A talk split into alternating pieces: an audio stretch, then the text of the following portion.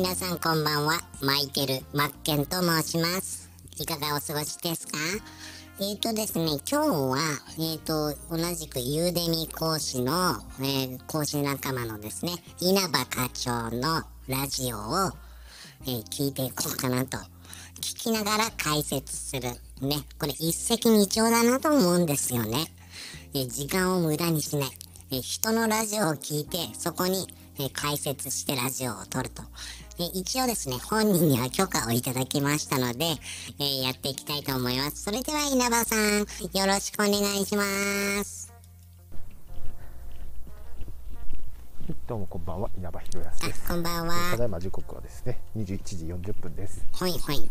えちょっとですね、散歩しながら、えー、ピンマイクの新しいピンマイクを買ったので、はい、新しいの、ね、調子を見ていこうかなというふうに思ってます。はいはい。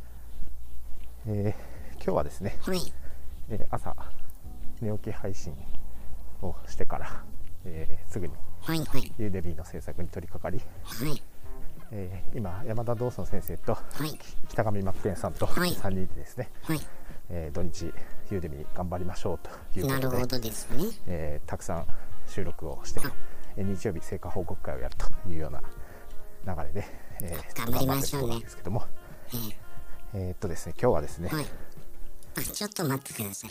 このラジオの、稲葉課長のラジオのハッシュタグ見てちょっと面白かったんですけども、徘徊おじさんってなってますね。えー、ハッシュタグ、ウォーキング、徘徊おじさん、あと、ハーハーおじさんって入れたらいいんじゃないですかね。えー、自分で、はい。自分でですね、えー、はい、使うのと、はい、同じものを人に教えるのと、はいえー、全然違うなと思った話ですね。えー、それをしていきたいと思います。はい、えー、ウォーキングもかなり終盤ですので、はい、だいぶ歯入ってますが、えー、ご了承ください。はい、はい、えー、っとですね、はい、まあ、僕はですね、はい。えー、会社員で、えー、管理職やってますので、はいはい。えー、人を育てるということも、はい、えー、仕事の一つということでやってるんですが、そうですよね。えー、やっぱりですね、はい。周りの人たちを見ててもですね、はいはい、教えるっていうのはね。今なんて言いました？教えるって言いました？教える？教える？教える？教える？教える？はいすいません。やっぱり難しいんだなというふうに思いました。確かに難しいですねなぜかと言いますとですね教えるって難しい。やっぱり教える訓練っていうのは受けてない人が、教える訓練人を育てるというふうなことをやってますので確かにまあ自分の、はい。はい、えー、よかれと思ってやってることで、えー、まあ教え部下を、はい、えー、育てていこうとしてるんでしょうけども、はい、えー、どうしても見てるとですね本当にそれって効果あるのとかですね、はい、そんな教え方して本当に成長につながるのというようなそこに気づけてる結構あるなと思ってました。素晴らしい。えー、それをですね、はいはい、去年の、はい、えー、はい、年末にですね、はい。えー、まあ、はい、会社に、はい。えー、会社に言いましてですね、はい、あ言ったんです。教育をする立場の人間が、はい。えー、教育っていうものを知らないと。教育を教える立場の人間が教育というものを知らない。奥深いですね。気になりますね。聞いてみましょう。いうのはどうなんだと僕も知らないですし、えー、みんなも。知らないんかい。知らないんかい。僕も知らないんかい。知らないでしょうということでこれをそのまま知らないまま知ってるかのように、はいはい、あ待ってください。見逃しませんからね。知ってるかのようにって言いましたね。知ってるかですね。すいません。本当に。すいません。揚げ足取りです。すいません本当に。尊敬してます、えー、やっていくのってはどうなんだと、はいはい、問題提起しまして、はいはい。えー、だったらだったらこうしてみたら。人にものを教えるとか、はい、教育というのを、はい。ちゃんと我々管理職が勉強して実践してみなきゃだめじゃないかと。素晴らしいですね。素晴らしい上司ですね。こういった上司がどんどん日本に広がっていただけるといいですよね。という提案をしまして、はいえまあ、今年からですね、はいはい。えー、管理職で集まって、はい、えー、教育とはどういうことをするのか。どちらでやられたんですか？白木屋で魚民で飲んでキャバクラ行って終わったんですか？そんなことないですよね。いいですね。どうやれば、えー、人を育てられることができるのかというのをですね、え勉強する勉強会というのをですね開い。て、はい、あ素晴らしい会社ですねピーポーピーポーピーちょっとちゃちゃ入れます。あの救急車ってなんであんな感じになるんですかね？ピーポーピーポーピーポーピーポー。素朴な疑問でした。でもそんな教育のプロなんていませんので、はいはい。えー、自分らで本を読みながらですね、はい、えー、どういう教育をしていくべきなのかっていうのを、ね、議論していく。なるほど。というようなことを取り組みをやってます。なるほどですね。まああまりこういうことする企業ってないんじゃないかと思ってますまあ自分が自分らの経験で、えー、こういうことをした方がいいとかこういう、はいはい、こういう教え方をした方がいいとかですね。そういう。ちょっと待ってください。ちょっと気づいたんですけど今日は真面目な話をされるんですね。いいじゃないですか。えー、まあなんなんていうんですかね、感覚的な教育っていうのが、やっぱ世の中横行してるんじゃないかなというふうに思ってます。はい、えー、まあそれで、えー、はいはい。まあ、経験に頼らずにですね、えー、まあ、世の中のちゃんとした方法論とかセオリーにのっとって教育をしていくっていうのが、まあそれがまだ結果が出てるわけじゃないですのでどう動いていくかっていうのは分かんないんですけども、はいはいまあ、一つその教育の問題点っていうの、はい、社内教育の問題点ですね、はい、っていうのに、えー、一石を投じて行動することができたんじゃないかなというふうに思ってるんですけども。いいですね、まあ、やはりですね、はい、えー、自分が培ってきた経験と、それを人に教えて教えー、部下がなり後輩なりが、それでちゃんと育っていくかっていうのは、はいはい、ぱり全く違うんだな。と分かりまして、素晴らしいですね、えー、これはですね、はい。えー、今、友人としてですね講師としてですね、はい。えー、プログラミングの、えー、はい、コースを作っているんですけども、はいまあ、そこにも同じことが言えるんじゃないかなというふうになるほどですね。僕すごい今ふと思ったんですけどちょっと喋らせてもらっていいですか？稲葉課長は今ユーデミンにプログラミングの基礎というものを出してるじゃないですか。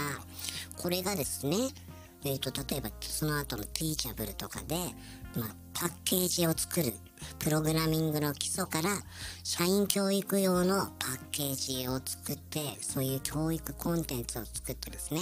それを会社自分の会社にこういったの俺は作ったんだティーチャブルでみたいなユーデリで出してるって言っちゃダメですよ、えー、ティーチャブルで作ってって作ったんだとかご提案してもらって会社の経費でティーチャブルのアカウントとか全部払ってもらってそれとは別に個人で稼ぐ分として副業で稼ぐ分として同じようなコンテンツをパッケージとしてですね販売したらいいんじゃないですか？社員教育向け、プログラミングの社員教育向けのトータルパッケージです。みたいな感じで。で、それを持つことによって、他の会社にも営業かけられますね。これ作ると。まあ、ユーデミは練習になるかもしれないんですが、ティーチャブルでこれ構築して、社員教育に使ってくださいという、うちは新規事業を始めました。社員教育用の動画コンテンツを持ってますと。どこでもこれ使えますからっていう新しい営業できますね。で、社長も喜びますね。おいおい、稲葉どうした？お前はなんだ部長になりたいのか？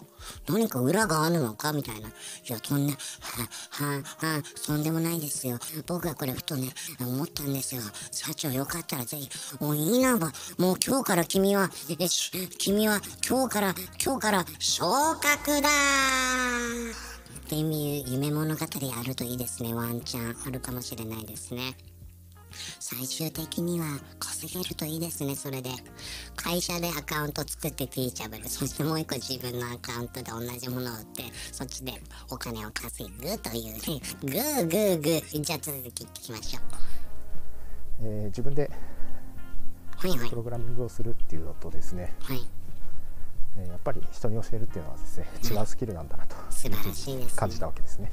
なるほどですね。自分ではですね、えー、まあ過去に勉強をして、はい、えー、プログラミングの知識を覚えて、はい、えー、業務に実践していくとい。う、えことをやってるんですけども、はいはい、まあ今となってはですね、まあ、勉強したとしてもですね、まあ、都合のいい部分だけ覚えてると言いますかまあ、業務で使える部分はちゃんと覚えてるんですけども、はい、結構感覚的になってしまってますと。なんか今日の稲葉さんかっこいいですね。すごくグッときちゃいました。感覚的に覚えてしまっている状況で、はい。はい、えー、それをですね、感覚的に、はい。えー、人に教えると。人に教える。まあ、ユでですね、コースとしてレクチャーを作って教えていくっていうことはやっぱりできないなと思いまして、はい。えー、今はですね、はい、人に教えるっていう観点からまたいい、ね、えー、一から勉強し直してというような状況ですね。はい、はい、でやっていってます。いや僕が生徒だったら嬉しいですね。先生が稲葉さんだったらやっぱりあなただから学びたい。あなただから買いたい。これが大切ですよね。やはりこう人間性が出てるというか、あなただから学ぶ価値があるんだよということですよね。こういった思いを持ってる人から学びたいですよね。はいはい。えー、改めて勉強するとですね、えあそういえばこんな話あったなとかですね、全く忘れてるものって結構あるもので、えそれをまた一つ一つ思い出しながらですね、思い出してそれを人に理解してもらうにはどうしたらいいのかっていうとそこが一番やっぱり難しいところだと思いますんで、えー、それの、えー、そこで今ですね、えー、コースを作るにあたってやっぱり苦戦しているという状況ですね。いやいいんじゃないですかありのままで。はい。で、えー、まあ今日ユーデミコースをパーッと作っていってるんですけども、はい、えー、収録して編集はまだしないんですが、はい、えー、収録していく中でですね、はいはい、やっぱりその辺のことが、えネックになると言いますか引っかかってきまして。やらない言い訳発言出ましたね。やらない理由を並べ始めました。じゃあ聞いてみましょう。今ちょっと煮詰まってきて、はいはい、煮詰まってきて、えー、散歩してるところなんですけども。まあ散歩といえばですね、はいはい、ラジオを撮らないと。もはや気が済まない、えー、生活になってきましたので。いやいいですね、えー、ピンマイクちょうど今日届いたのであ買ったんです、ね、テストしようかなとあらいいですね。喋っているところです。これはいいですね。いいラジオですね、はい、今日の、えー、こんなところなんですけども今日も、えー、今日はですねはいはいちょっと遅めのウォーキングレディオといやありがとうございます。お送りしました。ありがとうございます。はい、えー、帰ったらまたちょっとゆでにやりたいと思うんですけども。あ素晴らしい、えー、それでは皆さん今日も残り少ないですが、はい、頑張ります。一応お過ごしください。はい。それでは。稲葉さん、今日も声を聞かせてくれてありがとうございますね。すごくためになりました。一石二鳥ラジオやってます。いやすごいですね。こういった人間性が垣間見える。そしてやっぱりこういう人から学びたいなって思いますし、こういう人間を目指したいなと勉強になりました。稲葉課長、今日もありがとうございます。明日も寝起き配信お待ちしてますんでね、楽しみにしてます。それでは、マイケル・マッケンがお届けしました。See you again! また会いましょう夢まですいません。ちょっと補足します。北上真剣です。えー、僕がちょっと気づいたことなんですが、まあ、今回稲葉さんの、えー、ラジオをお借りして ちょっと面白おかしくちょっと美味しく調理させていただいたんですが、これって思うんですけどもね、こう自分が作り上げたコンテンツを、えー、使い回すというか、上手に使い回すとか解説したりするっていうのもいいかなと思うんですよね。過去に撮った、えー、動画とか、まあそれは需要があるなしや関係なしとして、えー、同じことをやはり何回でも伝えていく。これって大事だなと思いますし、えー、その人、その人が持ってる知識って、ある意味、まあ音楽で例えるとフレーズみたいな感じじゃないですか。まあ、僕がよく感じるのは、例えばですね、山田道尊さんだとか、アヒルの話とか、醜いアヒルの話とか、ああいった話って記憶に残ってるし、えー、例えば毎毎日子供が生まれるように、こうやって同じ業界に入ってくる人も毎日増えていくんだよとか、そういったフレーズとして記憶に残って、その人イコールみたいな。稲葉さんだったら稲葉さんイコールこういった話みたいな。えー、やっぱりラジオの魅力ってそこだなと思うし、えー、いっぱいいかにフレーズを持って伝えていくか。で、僕たち提供者側ってやはり、あれですよね。いかにそういったことを、そういった知識を比喩、比喩表現、例え話をいっぱい持っているかとか、作っていくか、例え話にしていくか、これが大切になるかなと思ってますしね。まあ、一石二鳥を僕はいつも常に考えているんですが、こういった過去の撮ったラジオとかをもう一回流して、えー、で、この時に言ったことは改めて詳しく言うとみたいな追加補足じゃないですけど、そういった感じでもうラジオって使っていけるかなと感じました。えー、ということで以上となります。失礼します。